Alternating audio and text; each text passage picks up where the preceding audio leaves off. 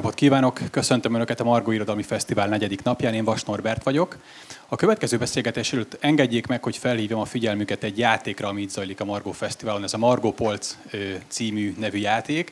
Hogyha jártak már a Buklán standon, akkor talán a kollégák, illetve a kolléginák a figyelmükbe ajánlották, hogyha mindössze egy könyvet megvásárolnak itt, és önöknek kedvez a szerencsé, akkor akár egy egész évre való olvasnivalót nyerhetnek, úgyhogy én biztatnék mindenkit, hogy tegyen így, kedvezményesen vásárolhatók meg a kötetek.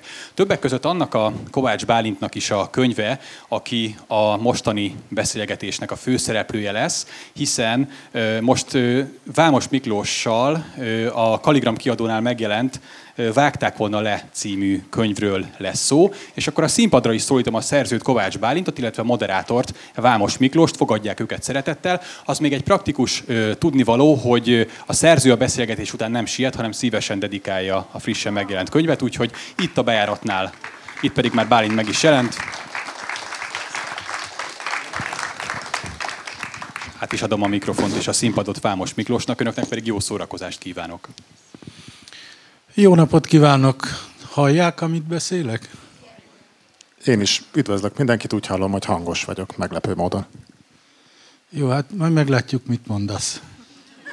Szóval én azért jöttem ide, mert nagyon sok idős író segített nekem nagyon sokat, és úgy érzem, hogy ezt valahogy vissza kell adni fiatalabb nemzedéknek, és néha vállalok ilyen furcsa felkéréseket.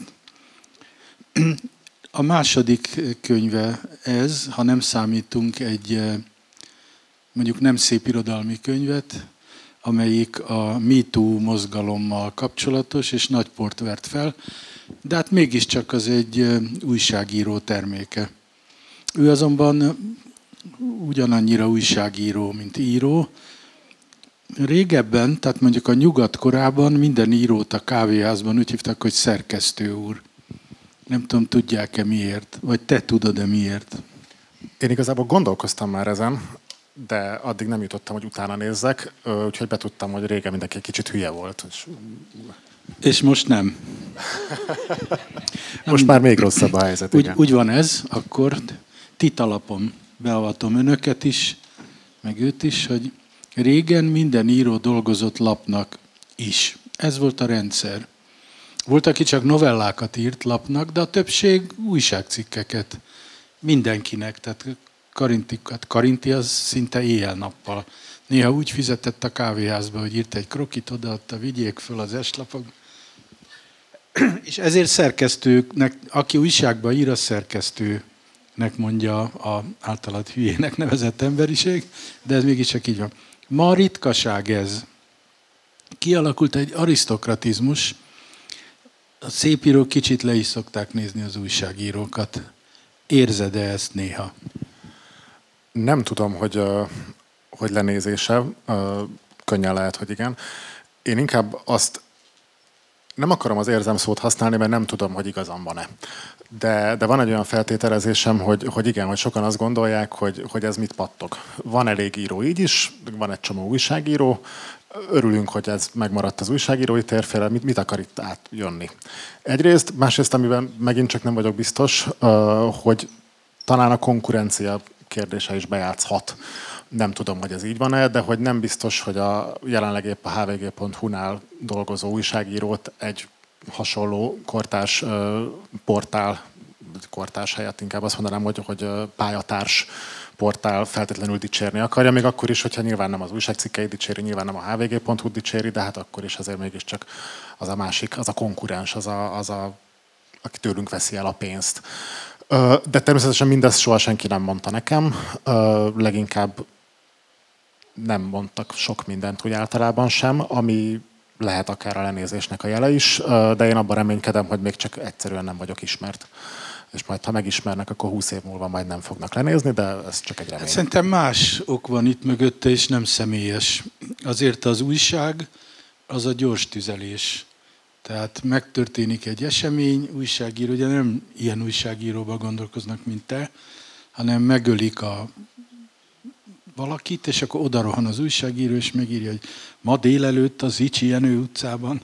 És ez az egész olyan gyors, és a szabad így mondanom, megfontolatlan. Nekem van egy másik definícióm is. Újságírók igazán szoktak haragudni. De mégis elmondom önöknek. Ha van újságíró, előre bocsánatot kérek. Tehát szerintem az újságíró az, aki amikor ír, akkor pontosan olyan okos, mint amilyen magánemberként. Tehát amilyen okos a társaságban, olyan okos a szövegeiben is. De az írótól én többet várok. Tehát az író legyen okosabb a könyvében, mint a magánéletében. És aki ezt a szintet nem éri el, az én szerintem nem is író, mert nem mindenki író, aki könyvtárgyakat hoz létre azért. Na, de térjünk a szép irodalom vizeire. Nagyon sokféle foglalkozással lehet az ember szépíró. Azért a többség valahogy a bölcsész vonalról érkezik, és jól emlékszem, hogy mikor, hát én sajnos nagyon régóta vagyok ezen a pályán, és amikor 18 voltam, gimnazista, megjelent egy költészeti antológia, én verset gyakorlatilag nem írtam, tehát hidegen szemléltem, az volt a címe Első ének. És sok-sok pályakezdő költő, de úgy képzett, hogy 150. Mindegyiknek két-három verse, és mindegyiknél csak odaírták, hogy mi a foglalkozása. És akkor így volt, hogy bölcsész, bölcsész, bölcsész, bölcsész, bölcsész. Majdnem mind bölcsész volt, és egy Verbőci Antal nevű, később nagyon elkalladottnak, oda volt írva, hogy vákum kájhás. És úgy írta, hogy vákuum. Na mondom, ez jó lesz. El is volt, tényleg jó, jó volt. Sok évvel később találkoztam vele, te még mindig vákumkájhás vagy? Én sose voltam. Hát az első énekben azt írtad. Hát igen, mert untam, hogy mindenki bölcsész. Na, tehát mindenféle. Ilyen alapon újságíró is lehet az ember. Egyszer egy társaságban, nem olyan régen, írók egymás közt, fiatal írók, megkérdeztem pár fröccs fölött, hogy úgy, úgy folyjon valahova a társalgás, hogy egyébként ki mit csinál, mi a, mi a pénzkereső munkájuk és úgy megfagyott a hangulat, olyan csúnyán néztek rám, mint hogyha nem tudom, a halott édesanyjukat szittem volna. És ezt végig is elmondták, hogy mit csinálnak, de mintha a fogukat húznák. Úgyhogy szerintem a legtöbben azt szeretnék, hogyha ha írók lehetnénk, mint ez lenne a munkánk, ez lenne a névjegyünkbe írva, és egyébként pont most itt a, a következő program az a Jon Kalman Stefansson felesége, szintén írónő lesz. És Jon Kalman Stefansson mondta azt, hogy, illetve nem ő mondta, hanem nyilván így is van, hogy Izlandon van egy állami író, alapíró szervezet, ami, hogyha az ember író, akkor foglalkoztatja, magyarul havi fizetést kap azért, hogy író legyen. Hát nézd, ez így volt a szocializmusban. Tehát ha valaki megkapaszkodott az irodalom bárkájába, akár ott hátul a kormánykeréknél, attól kezdve az állam olyan rosszul, mint mindenki, de eltartotta. De mindegyiknek volt valami színekúra foglalkozása, tehát kiadói szerkesztő, lapszerkesztő, színházi dramaturg. Szóval akkor ez valahogy így ment. Most nem így megy. Ezzel együtt evezzünk el a foglalkozásodtól oda, hogy az első szépirodalmi könyvednek, ugye ez a második, az volt a címe, hogy lehetne, hogy csak aludjunk. Nekem az eléggé tetszett, és mindenféle szépeket írtam róla egy sajtótermékben, de nem ez a fontos, hanem amit nem írtam meg. Azt szeretném kérni, hogy ne zsenírozzák magukat. Gyerek tiszta haszon. Hadd mondja a magáét. Az se baj, ha ide kijön. Szóval, ott tartunk, hogy azt nem írtam meg, de most itt az alkalom, hogy megkérdezzem, hogy a, akik engem neveltek, idős írók, ilyen Örkény, Mándi, Déri, volt egy csomó kialakult elvük, amit mind továbbadtak, és én megfélemlítettem, be is tartom máig. Az egyik ilyen elv volt, hogy a címben a vesző, ahogy ők mondták, nem tipofil, tehát nyomdászatilag nem néz ki jól. Nálad mégis van ott egy vesző, meg egyáltalán egy picit komplikált cím ez. Ez egy rövidebb és jobban elfogadható cím, és érdekel, hogy akkor gondoltál erre a vesző dologra, mondta-e bárki, vagy ezt most hallod először? Abszolút most hallom először, még te sem mondtad, pedig egyébként azzal akartam kezdeni, csak aztán elkalandoztunk, hogy a Miklós is mondta, hogy néha segít kezdőíróknak, én pedig azt akartam mondani, hogy nekem is néha van, hogy segítenek már nem kezdőírók, és hát ezt talán most már sejti a közönség, hogy Miklós az egyik ilyen, a nem sokból egyébként, úgyhogy köszönöm. Tehát, hogy még te sem mondtad ezt annak idején, amikor, amikor tanácsokat kértem tőled, hál' Istennek, mert akkor csak még jobban szorongtam volna, hogy vajon jó lesz ez a cím. Úgyhogy nem, ezt nem hallottam. A, a címadásról, most itt van a kiadóvezető, úgyhogy csak, csak félve tudok nyilatkozni, de hogy nagyon sok hosszú vita és beszélgetés előzi meg mindig a címet. Ugyanis hát aki körbejárt itt, az látja, hogy csak egy ekkora fesztiválon hány darab könyv van a polcokon, hogyha bemegy az ember egy Libribe, Alexandrába, az már talán nincsen fókuszban. Az már nincsen. Az már nincsen, hál' Istennek. Akkor látja, hogy még mennyivel több cím van, és hát az elsődleges cél, hogy ameddig az ember neve nem ismert, addig jobb hiány a címnek kell olyannak lennie, hogy legalább az egy kicsit felkeltse az érdeklődést. Úgyhogy e körül zajlottak közöttünk a, a, a köröknek a futásai, hogy ilyen tökéletesen rossz képzavarral éljek. A veszőkig már nem jutottunk el, hál' Istennek, mert Jó, az nem, csak egy nem veszőfutás lett volna. Javaslom, hogy a továbbiakban például semmiképp se tegyél kérdőjelet cím végére, vagy felkiáltójelet. Az is volt. Mert az... Hol? Lehetne, hogy csak aludjunk végén még egy kérdőjel is van. Az se kéne. Tehát az nem néz ki jól. Ez a, nekem ezt mondták, én így élek, Igyekszem. De ezen viszont nincs felkiáltójel, szóval fejlődök. Vesző sincs, alakul a dolog. Na, most én ezt elolvastam, többször is, ki is jegyzeteltem, és ugye nem, nem érdemes lelőni semmilyen poént, erre nagyon-nagyon fogok vigyázni. A cím egyébként akkor nyeri el igazi jutalmát, ha az ember eljut egy bizonyos fejezetig, és én még azt is meg tudom mondani, hogy hanyadikig, mert én itt jegyzeteltem a magam részéről, az hát most furcsa lesz ezt mondani, az első fejezetig, de az a, ne kacagjanak, az, az, az a 140. oldalon van. Ez egy olyan könyv, hogy kinyitja az ember, és akkor azt olvassa, harmadik fejezet. Utána tizenegyedik, tizedik, negyedik. Tizennyolc ilyen fejezet van, és van három kis izé, tehát ilyen rövid, rövidke, amelyiknek mind a háromnak az a címe, hogy X, és akkor hát így haladunk. Na most, mint a féle érdeklődő olvasó, miután elolvastam a könyvet, és fölírtam azt a öt kérdést, amivel mindjárt előrukkolok, akkor neki láttam, és elolvastam úgy, hogy első fejezet, tehát a 145 oldal, második, harmadik.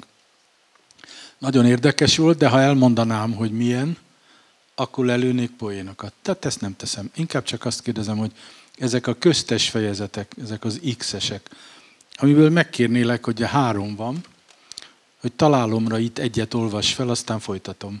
Ezek központozás nélküliek, olyanok, mintha egyes szám első szemében írott versek volnának kb. Válasz egyet, olvas fel, aztán tovább.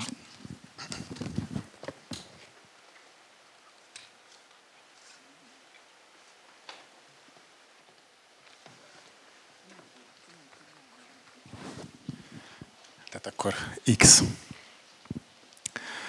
Nézem a mosolyát, nézem, ahogy mosolyog, olyan szép a mosolya, olyan jó lopva ránézni. A haját, a szemét, az arcát, mindenét nézni, nézni, nézni. Szeretem nézni, szeretek a közelében lenni. Ha megsimogathatnám, ha magamhoz ölelhetném, akkor biztosan ő is érezné, hogy szeretem, és akkor minden jó lenne.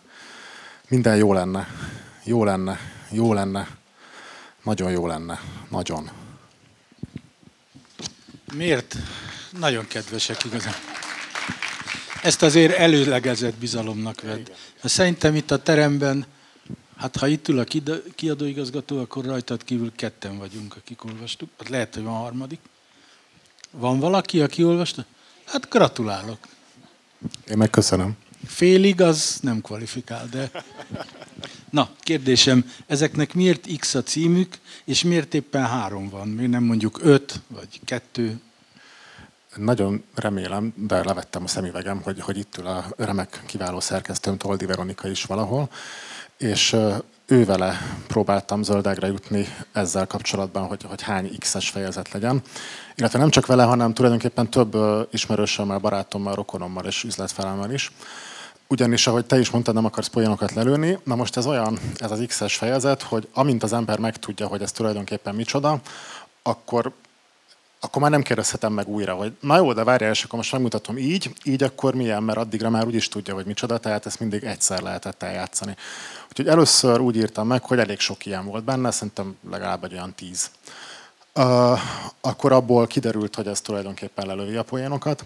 Akkor megírtam úgy, hogy nincs benne egy sem. Abból az derült ki, hogy jó, így viszont akkor semmilyen utalás nincs arra, amire azért szerettem volna utalásokat tenni. Akkor megírtam úgy, hogy ömlesztve, tehát hogy valahogy ezeket az x-eket egymás mögé tettem, és egy ilyen hosszabb, értelmetlen fejezet lett belőle, arra ugye hát az lett a viszonylag érthető visszajelzés, hogy tök értelmetlen ennél fogva zavaró. És akkor ez, tehát amikor az ember ugye faragja a nagy farönköt, és gyufa, ha el nem cseszem, ez lett a gyufa. Tehát, hogy végig ezért, ezért ez lett, mert szerettem volna, hogy valamennyi azért maradjon ebből, még hogyha úgy is tűnt, hogy, hogy nem biztos, hogy annyira jól működő ötlet, mint amilyennek először gondoltam. De ne legyen túl sok, hogy, hogy legalább a gyufánál ne legyen nagyobb szálkkal szemben. Jó, itt abba hagyom ezt mondatokból, és oda át lapátolok, hogy én szerintem egy fiatal író gyerekkora, idézőjelben gyerekkora, vagy kezdőkora, vagy akár pályakezdőkora, mindegy mennyire vagyok udvarias vagy udvariatlan, az addig tart, amíg a főszereplő nagyjából azonos vagy hasonló, mint ő. Ugye régebben, tehát olyan 20 éve a pályakezdő regények, azok most ez egy igazságtalan karikatúra lesz, de hát nincs időnk hosszabbra. Az az volt, hogy az író kimegy a fürdőszobába, benéz a tükörbe, és ott látja magát és akkor nézi magát. És ez megy 200 oldal. Most változott a helyzet. Először is most nők szoktak kimenni, tehát a mai regények többségében mindegy, hogy kiírja, fiú vagy lány. Másodszorban pedig a mai regények döntő többsége, ha igazságtalan akarok lenni, de miért ne akarnék, trauma regény. Tehát most arról illik regényt hogy kinek mi a traumája. De itt is, amikor az író vagy írónő elrugaszkodik a saját traumájától, az az írói ifjú felnőttkor. Na most ez a regény, ez látványosan nem rólad szól, nem csak azért, mert a főszereplője egy lány, kislány, nagylány, különböző életkorokban, hanem azért is, mert biztos ért téged trauma, de nem ez, vagy nem ilyen. Na de amikor az ember elhatározza, hogy megírja az első regényét, akkor ott áll előtte az egész világ, bármiről írhat. Tehát írhat egy epehólyakban lévő bacillusról, vagy írhat egy óvodásról, vagy egy kutyáról. Megjegyzem, kutya-macska van benne, szóval ez jó. Itt egy kicsit egy szögletes zárójelben megkérdezem, hogy a kutyát úgy hívják, hogy Bruno, ez tök oké. Okay. Viszont a lányt úgy hívják, hogy Ariel. És azt hiszem, hogy a népesség jelentős része azt hiszi, cicát, pardon. A népesség jelentős része azt hiszi, hogy ez egy mosópor, de azért az egy mitológiai mondjuk Poseidon unokája, hogy tovább ne is menjünk. És itt megkérdezem, hogy ezt szándékosan választottad ezt a nevet, vagy Poseidon unokájához semmi köze? Kicsit visszábugrom a kérdésedben. A kutya neve ugyanis az szerintem nagyon jól leleplezi, hogy hogy működik az írók agya. A te agyad. Igen, az én, én agyam, amikor íróként viselkedik. Egy barna labrador kutyáról van szó, és akkor úgy, úgy eszembe jutott, hogy ez a Bruno, benne van egy kicsit ez a barnaságra utalás, és ez egy olyan jó név lenne. Megírtam, tényleg úgy stimmelt. Eltelt három-négy hónap, és hallottam, hogy a szomszéd néni szólongatja a kutyáját, Brunót, aki tudom, három éve lakott mellettem, és minden nap hallottam a nevét, pontosan tudtam, hogy Brunónak hívják, és esküszöm, hogy nem a misztifikálás miatt mondom ezt, tényleg egyáltalán nem jutott De az élet a legjobb író, igen, ezt azért igen, igen. Tehát Bruno beírta Tehát magát. a Bruno az, az beírta magát, az Ariel az viszont sokkal egyszerűbb, ugyanis nekem van egy vörös-fehér macskám, akit kiskorában hoztam el, Arielnek hívják, pontosan úgy viselkedik, mint a könyvben szereplő macska. meg úgy voltam vele, hogy most van a posztmodern, meg mit tudom én, de tulajdonképpen kit érdekel, ha most a Ariel nevű macskámról fogok írni tök nyilvánvalóan a könyvben, akkor végül is minek szórakozzak az, hogy kitaláljak neki egy más nevet, mintha nem a saját macskámról írnek, de igen, a saját így nem lett Persil, hanem igen, de egyébként ez a Shakespeare, Shakespeare Arielje. Tehát nem a, okay. nem a mosópor, nem a Disney, hanem a Shakespeare film. De Caliban nincs a könyvben. Nincs. Jó, nincs, illetve... Szökletes zárójel bezárva. Tehát amikor az ember bármiről írhat, tényleg, írhat a legfájdalmasabb emlékéről, és írhat az apja legfájdalmasabb emlékéről, és bármiről. És te ezt a történetet választottad, ami szintén poéngyilkosság nélkül azért azt elmondhatom, hogy egy, egy lány nehéz élete. Na. Miért épp ezt választottad az első regénynek, az oly sok kínálkozó téma közül? Hát az epehólyakban lévő bacillus sokáig a lista érén volt, de aztán végül is kiesett. Uh, igazából ugye mondtad, hogy, hogy láthatóan nem rólam szól, uh, és amikor a, a novellás kötet megjelent, és elkezdtem interjúkat adni, illetve egy-két interjú készült velem is azután, hogy én magam is oly sokat csináltam másokkal, akkor értettem meg, hogy tulajdonképpen az a kérdés, amit sok riporter feltesz, hogy akkor most ezekből a történetekből mi a, mi a valóság, mi az önéletrajz, mi szól rólad, az tulajdonképpen úgy, ahogy van hülyeség. Mert igazából a novellás kötetemben van például egy novella, ami egy olyan nőről szól, akit valamilyen talán arab országban elrabolnak és túlszul, ejtett, túlszul ejtve fogva tart egy, egy fiatalokból álló milícia, majd aztán hazamegy a gyerekeihez és a férjéhez. Az a novella totálisan rólam szól, az érzései azok teljesen az én érzései, miközben nyilvánvalóan nem rólam szól, nem is voltam még arab országban, stb. Uh, úgyhogy igazából a, a regény témájánál is úgy voltam, hogy nekem a, az elő a motto, vagy, vagy ajánlás, vagy nem is tudom micsoda, az a Testről és Lélekről című filmből van, aminek a főszereplője egy autisztikus tulajdonságokkal rendelkező nő szintén. Na és én arról a filmről is azt éreztem, hogy rólam szól. Noha nem vagyok autista, sem nő, uh, nyilvánvalóan a legtöbb tulajdonságom nem egyezett a film szereplőjével, de mégis azt éreztem, hogy ami, ami lényeges ebben a filmben, vagy ami nekem lényeges, vagy ami engem megszólít, az teljesen én vagyok. Tehát, hogy, hogy igazából bármiről írok, vagy eddig az a viszonylag meglehetősen kevés dolog, amiről szép irodalmat írtam eddig, az én úgy gondolom, hogy mindig csak akkor tudott működni, ha, ha volt hozzám kapcsolata olyan értelemben, amit egyébként talán senki nem tud. Megint visszaugrom a novellás kötethez, a, novelláimat mindig, amikor megírtam őket, akkor elküldtem őket a pszichológusomnak. És mindig tökéletesen jól látta ő, hogy, hogy mi szól rólam belőle, olyannyira, hogy volt egy olyan novellám is, amit úgy küldtem el neki, hogy na végre sikerült életemben először egy olyat írnom, aminek tényleg semmi közöm nincsen hozzá, és hál' Istennek végre tudok másról is írni, nem csak saját magamról. Mire én nézett rá, mint egy hülyére, hogy de hát, és mondta, hogy de hát ez ön. És rájöttem, hogy ó, basszus, tényleg. Tehát, hogy, hogy valahogy mindig az kell, hogy, hogy, hogy valami kapcsolódjon hozzám. És ebben a könyvben, a, hogy kicsit picit még elmondjak a nem poénokból, mert igazából ez van a fülszövegben is benne van, egy olyan lányról szól, aki nem bírja elviselni az érintést. Sem azt, hogyha az ő bőréhez érnek hozzá, sem ő nem tud más bőréhez hozzáérni. Ami nyilvánvalóan megint csak nem igaz rám, hála jó Istennek. De, de mégis azt éreztem, hogy ez a fajta ö, kívülállás, vagy, vagy beilleszkedni, nem tudás, vagy, vagy magamat másnak érzés ahhoz képest, mint amit mondjuk elvárnak az embertől, vagy, vagy ami, amihez szeretne, hogy elvár, vagy hogy szeretné, hogy olyannak lássák, stb. Tehát, hogy bizonyos részek igenis rólam szólnak, rólam kell, hogy szóljanak. És aztán az, hogy ez hogy szólal meg, tehát most ez egy lány hangján, fiatal lány, idős lány, gyerek, felnőtt, macska, kutya, az majd, hogy nem azt mondanám, hogy mellékes, nyilván nem, természetesen, a technikai értelemben semmiképp, de igen, tehát hogy, hogy, hogy ez, a, ez a része, ez, ez nekem a, a hogyha egy festő lennék, mint ahogy egész életemben kizárólag egy kis házikót tudtam rajzolni, kis kerítéssel, meg egy napocskával, de hogyha ha tudnék festeni, akkor is azt gondolom, hogy akkor most akkor szeretnék egy képet a szorongásról és ez lenne a fontos, és akkor az, hogy ez most úgy fog kinézni, hogy egy ember áll egy hídon, és így fogja az arcát és sikolt, vagy úgy fog kinézni, hogy, hogy vonalak vannak egymás mellett feketével, sötét bordóval és kékkel, az, az tulajdonképpen mindegy, a lényeg, hogy a szorongásról szóljon ez a festmény, és ezt most azért mondtam, hogy, hogy így vagyok a, az írással is, hogy, hogy szeretném, hogy meglegyen a magja. De akkor és... szerinted ez a regény a szorongásról szól? Azt mondod röviden. Hát lehetséges, hogyha egy szót kéne választanom, akkor lehet, hogy ezt választanám.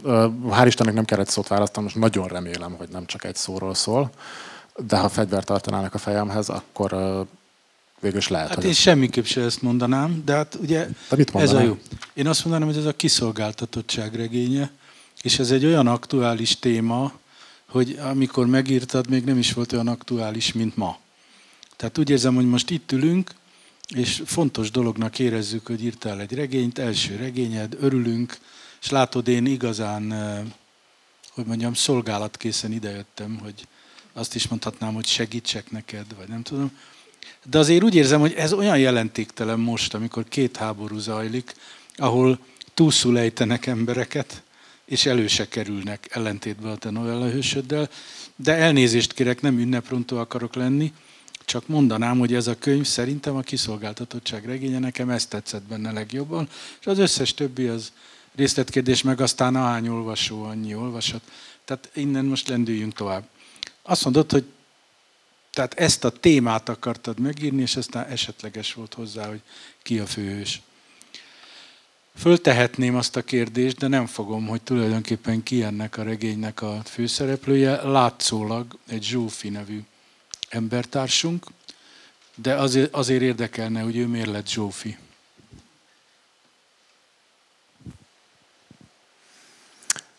Ez egy, ez egy jó kérdés, mondanám, és nekem, mint újságírónak mindig megtanították, hogy ha egy interjú alany azt mondja neked, hogy ez egy jó kérdés, akkor ne azt mondd, hogy fú, fú de jó sikerült feltenem egy jó kérdést, hanem az interjú alany időt akar nyerni, mert fogalma sincs, és tök simán lehet, hogy Igen, ezt én értem és látom. uh, igen. Uh, pont Zsófira nem emlékszem, hogy, hogy miért lett Zsófi, valahogy ez jött egyébként, szoktam a nevekkel foglalkozni, tehát hogy, hogy van olyan novellám, ahol, ahol böngésztem ugye ezt a Magyar Nevek Jelentése nevű könyvet, hogy akkor melyik névnek mi a jelentése. Egyébként az nagyon vicces volt, mert kitaláltam, hogy jó lenne, hogyha Anna lenne, de azért az fontosabb lenne, hogy a jelentése ez legyen. Végigolvastam az egészet, és kiderült, hogy az Anna az a név, aminek pontosan az a jelentése, amit szeretnék, tehát visszajutottam az elejéhez. Uh, Zsófihoz valahogy ez úgy, úgy jött elsőre. Na jó, hát nézd, én azt a választ elfogadom, hogy Isten lenyújtotta neked, mert meggyőződésem, hogy minden írás, de főleg a regényírás, az Istennel való társalkodás. Ez egy kicsit ugyanaz, mint amit korábban mondtam, hogy okosabb vagy egy regényben, mint privát életedben, és a legjobb dolgok úgy jönnek. Ezért aztán én ezt nem feszegetem tovább, csak kérdezem, hogy ahhoz mit szólnál, ha egy olvasó azt mondaná, hogy na jó van, most itt harmadik, tizenegyedik, tizedik, negyedik, x, stb., hogy tessék már ezt rendbe rakni. Ez nem egy olyan Istentől elrugaszkodott ötlet, mert három kedvenc filmemben biztos, hogy eh, benne van Szabó István szerelmes film. És egyszer idejött egy hatalmas olasz producer, Carlo Ponti, de a vagyunk a 70-es évek sürejében, tehát szocializmus nyomor, és a Szabó se volt még akkor a király. És azt mondtam, megnéztem, ez egy remek film, de most legyen kedves időrendi sorrendbe rakni, és akkor megveszem. És a Szabó dacosan azt mondta, hogy nem. És aztán én mellette ültem sok-sok évig az Objektív Filmstúdióban, és azt mondta, sorrendbe kellett volna rakni. Tehát, ha ezt mondaná egy olvasó, mit felelnél neki? Az a nagyon érdekes, hogy a, a legelső, vagy az egyik első olvasó ö, rögtön felvetette, hogy na majd megnézi úgy is, hogy akkor sorrendben olvassa. És megint ugyanazt mondom, mint a Bruno kutya nevéről, hogy esküszöm, hogy soha nem jutott eszembe, hogy ez bárkinek is eszébe fog jutni. Én azt hittem, hogy, hogy ez itt tök evidens, hogy ha az író úgy írta, akkor az úgy van, és kész. Akkor minek van megszámozva? Ö, mert egyébként most ö, magunk közt vagyunk, családiasan. Én azt gondoltam, nem szoktam általában szerénytelen lenni és, és büszkén döngetni a mellemet, de erről az egyről azt gondoltam, hogy ez egy jó ötlet, ez, ez tök jó. Szerintem ezt, ezt még nem nagyon csinálták mások, és jó lesz, hogyha én ezt így, így csinálom. Mert... Az nem lehetséges, hogy az nem fontos, hogy az ötlet jó vagy rossz. Az a kérdés, hogy mit szolgál. Egyébként jó ötlet. Egyébként én azt gondolom, hogy, hogy azért is tudok büszke lenni erre az ötletre, mint ötletre, mert akkor is ugyanígy írtam volna meg ezt a regényt, hogyha egyáltalán nem lennének megszámozva a fejezetek, vagy címei lennének a fejezeteknek, vagy nem is lennének fejezetek, csak mit tudom én, kis csillagokkal lennének elválasztva egymástól.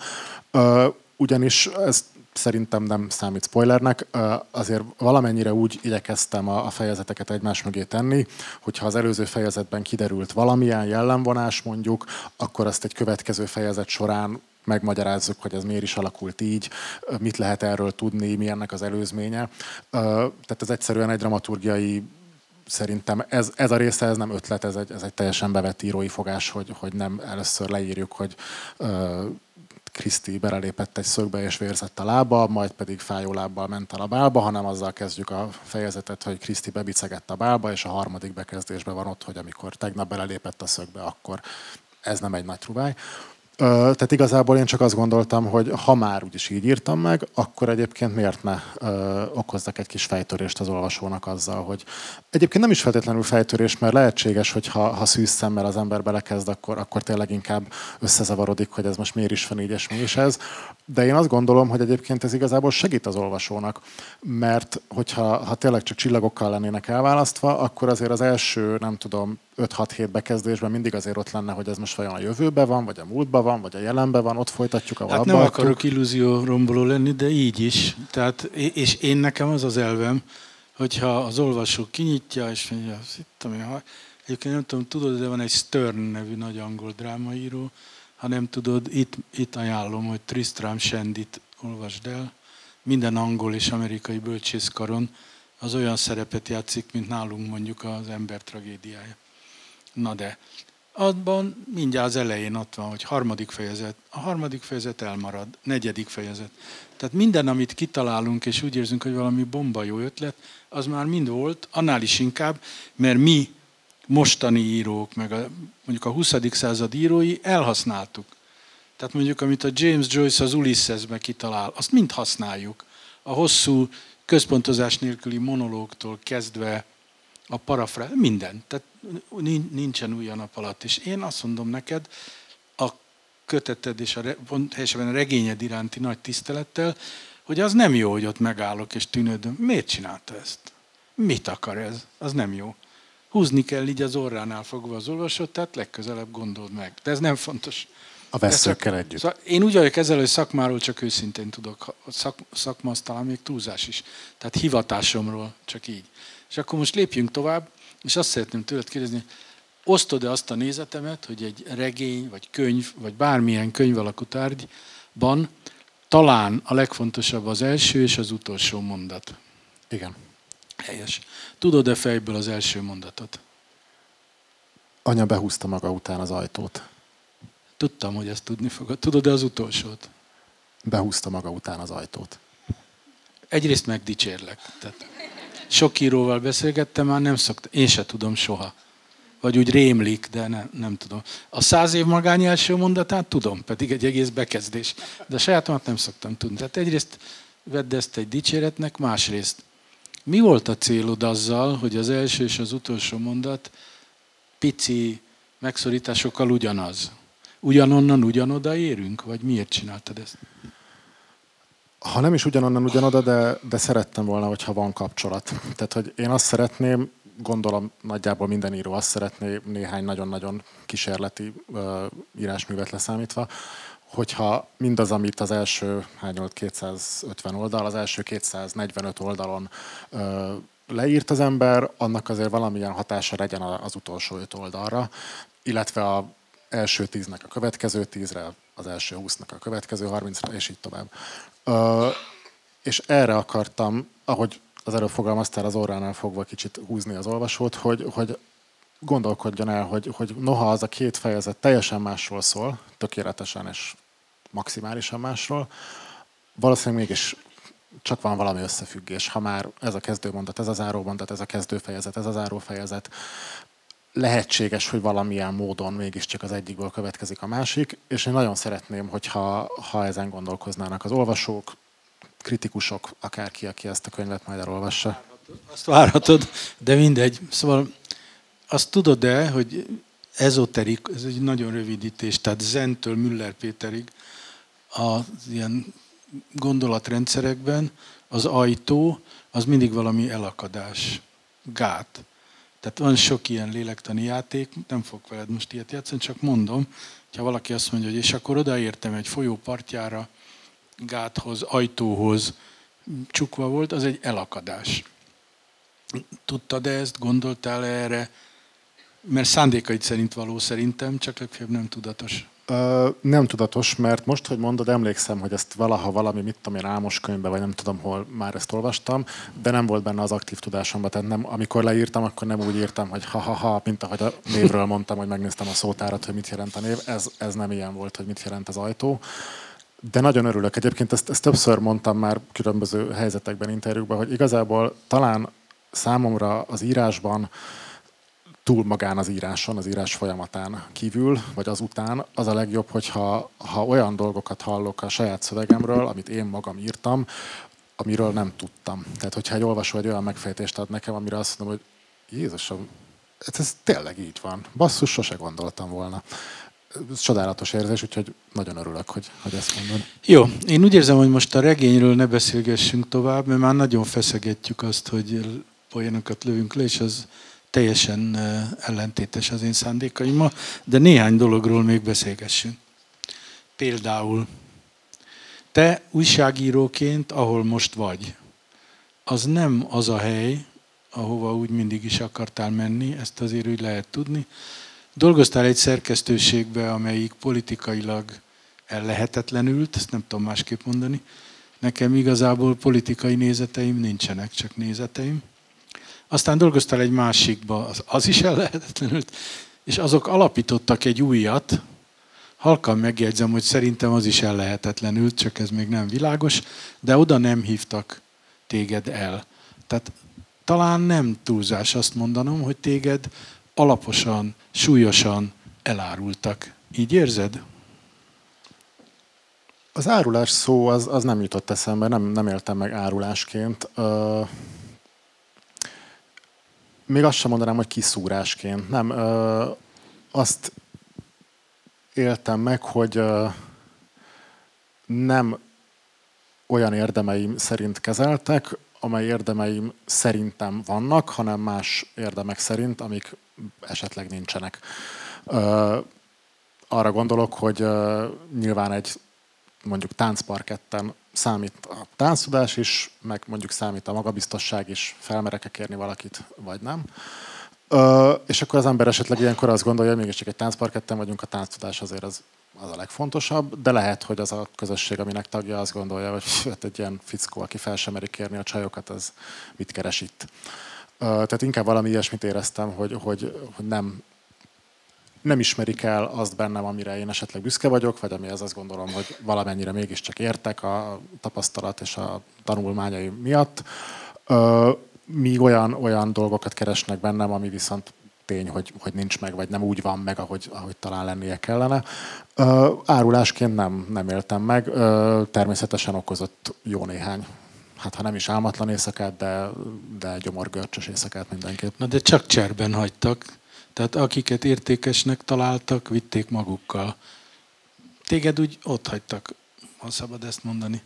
Ez, ez nagyon emlékeztet engem rengeteg gyerekkori traumámra, de most nem én vagyok a főszereplő, nem te. És euh, én érzékelem ebben a könyvben ennek nyomait, de nem akarok erre tapintani, tapintani, inkább azt kérdezném, hogy tehát most tehát te egy két foglalkozásod van az íráson kívül, ami azért bíztató. Az egyik, ez a, egy gazdasági lapnál kulturális újságíró vagy, a gazdasági lap nem érdeklődik a kultúra iránt, csak te. Ez egy ellentmondás, de hát egy, ez így majd egy darabig menni fog. A másik foglalkozásod pedig, hogy a színi dramaturgok céhében vagy valaki, Kritikusok, színházi kritikusok. Színházi kritikusok céhében vagy, bocsánatot kérek, a helyzet rosszabb. Tehát a kritikusok céhében vagy egy, egy társelnök, de ennek kapcsán foglalkozol színházzal. Most például ez nem titok, mert a Facebookon is lehet ezt olvasni, hogy Londonban jártál színházat nézni. Egy alkérdés jön először, aztán alkérdés, hogy ezt te fizetted, te szervezted, vagy kiküldött valaki? Ö, nagyon sok embernek megvannak az utazásban a preferenciája, a tengerpartot szeretik, a város szeretik. Az én preferenciám, én azt szeretem, ha nem én fizetek. Ez is így volt, meghívásra érkeztem. Egyébként a színház az csak, az csak a, a hogy is mondjam, a, a margó, ha már itt vagyunk. A Disney száz éves évfordulójára hívott meg a Disney, és van ott egy nagy kiállítás most Londonban, Disney 100 címer, illetve lehetett Disney. Hát bocsánat, de honnan tudta a Disney, hogy egy Kovács nevű embert Budapestről, of all those places meg kell hívni? Ez egy nagyon jó kérdés. Nem tudom, de nagyon örülök neki.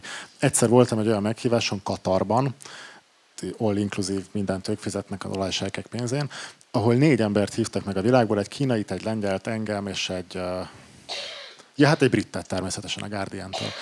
És ott, azt négy napig voltunk ott, én négy napig ilyen szorongással gyűjtöttem magamban az erőt, hogy megkérdezem, hogy hogy kerülök ide? hogy, hogy lehet ez? És az utolsó nap, utolsó órájában végül vettem egy nagy levegőt, oda mentem a szervezőhöz, a két szervezőből az egyik volt már csak ott aznap, és megkérdeztem, mire azt mondta, hogy ja, ez a másik emberre szortja volt, ő nem tudja. Szóval nem derült ki. Nem. Ez egy jó terv, hogy úgy utazni, hogy nem te fizetsz. Szóval át tudom élni gondolataidat, bár én nem foglalkozom ezzel. Most jön a fő kérdés. Ha valaki ennyire vonzódik a színházhoz, akkor talán jogos azt fölvetni, hogy miért nem ír színdarabot. Hát főleg, hogyha ha már ugye kiderült ez is, hogy azt szeretem, hogyha nem nekem kell fizetni. A színdarabról mondják azt, hogy a ö, irodalomnak az a egyetlen formája, ami még fizet is, ugyanis a minden egyes... Hanem a film az még jobban. Ja igen, ez Csak igen, oda, igen. oda azért nehezebb. bizonyos speciális feltételek kellenek manapság. Tehát, hogy már csak ezért is jó lenne színdarabot írni, oda még nem kell mindenhova ez a feltétel, bár egyre több helyre. Ez egy jó kérdés. Egyébként én voltam a... Értem.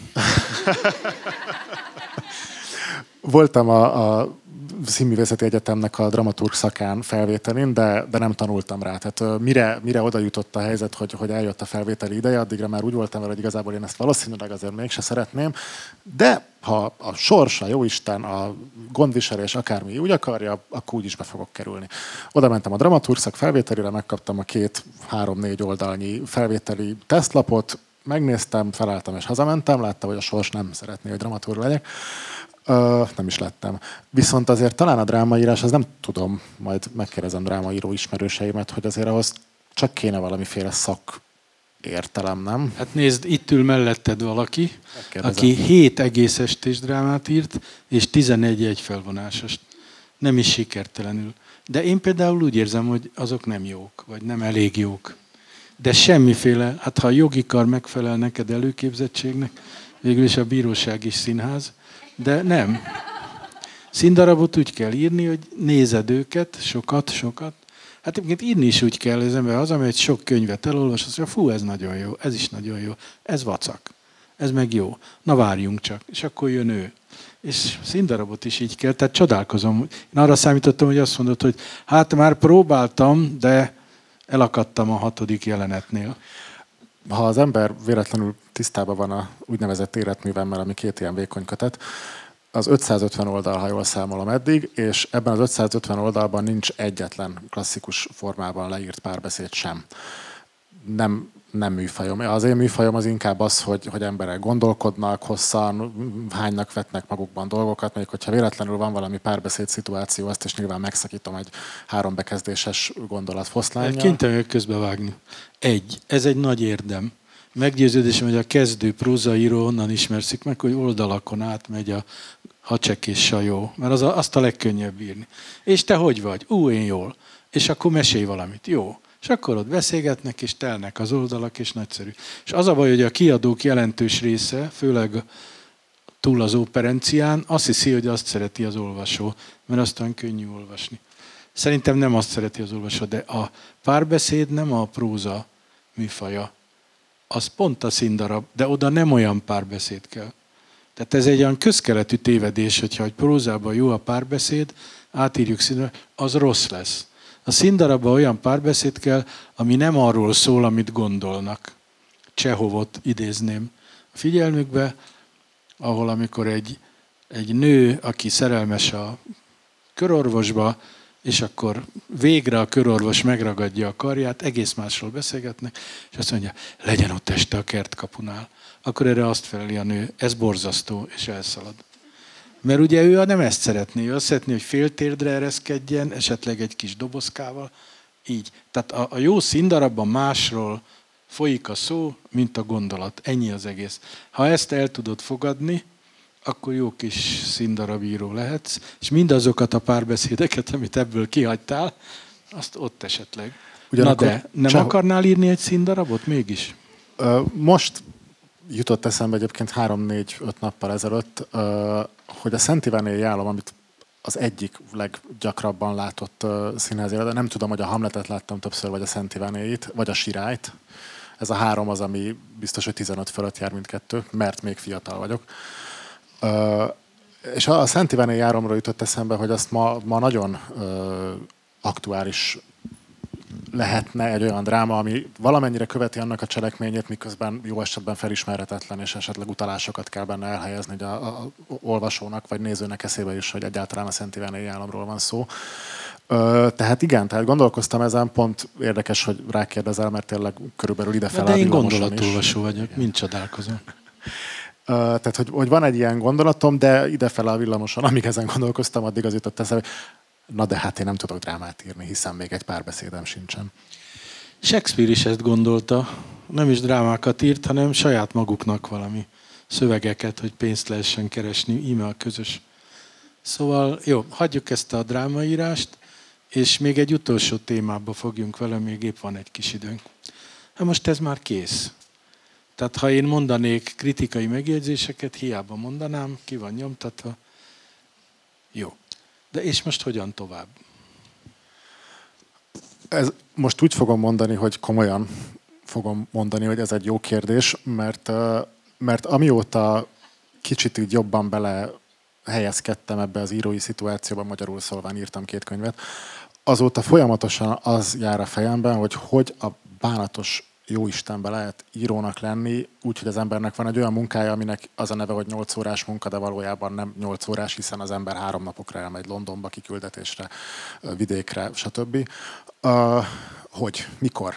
Tehát, hogy igen, ez egy nagyon-nagyon fontos és nagyon uh, sürgősen megoldandó kérdés, hogy, hogy hogyan legyen az embernek egyrészt pénze, mert most lehet, hogy egy nagyon meglepő információt fogok a féle műhelytitkot megosztani a kedves hallgatókkal.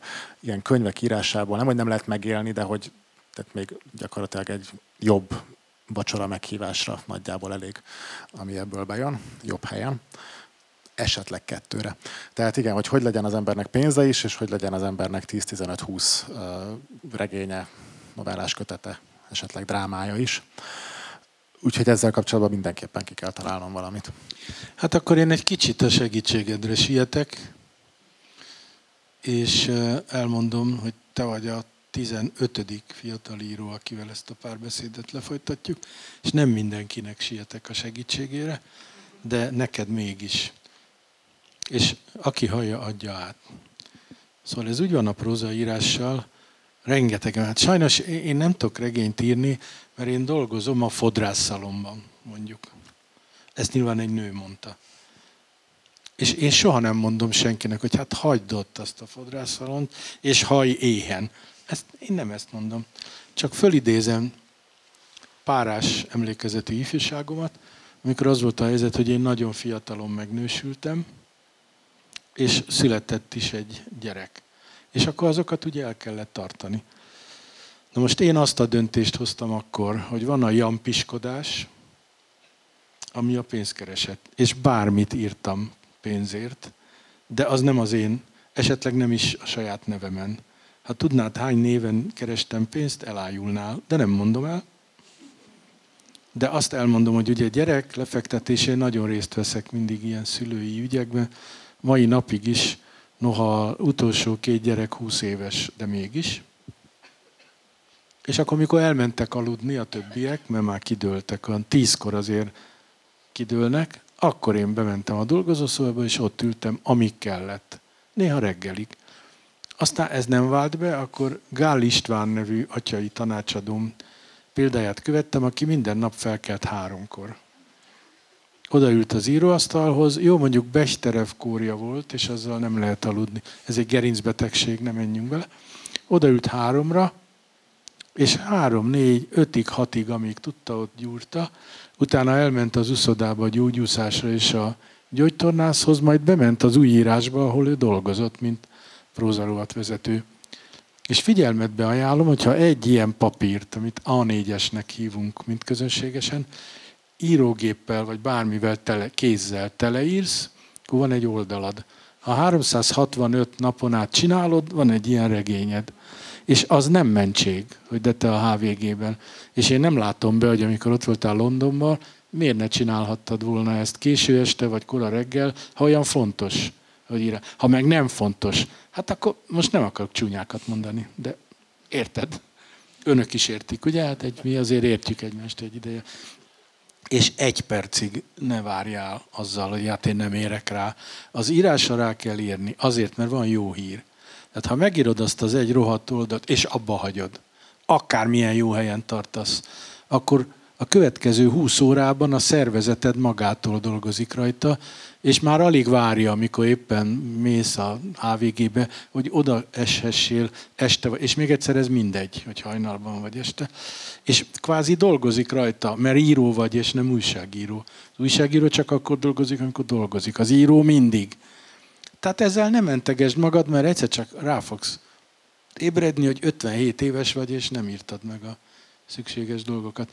Na most ezt olyan komolyan mondom neked, hogy tehát semmi vicc nincs. Tudom, valahogy az emberek azt hiszik, ha én beszélek, hogy én úgy viccelődöm, de nem. Csak valamiért viccesnek találják. Látod? Most is van, aki nevet. Nem tudom, miért nevetnek, de nevetnek. Na, te is nevetsz valamiért. Hagyd abba! Viselkedj komolyan, és hidd el, hogy a legjobb szívvel adtam neked egy tanácsot, és még egy dolgot fogadj el. Ha nem tartod be, semmi baj, én nem foglak tetemre hívni, én csak tiszta lelkiismerettel fogok nézni. Én megmondtam a Kovácsnak, de hát... Hiszek neked. Akkor szerintem ennél jobb végszó nincs. Köszönjük szépen a figyelmet. Köszönjük szépen.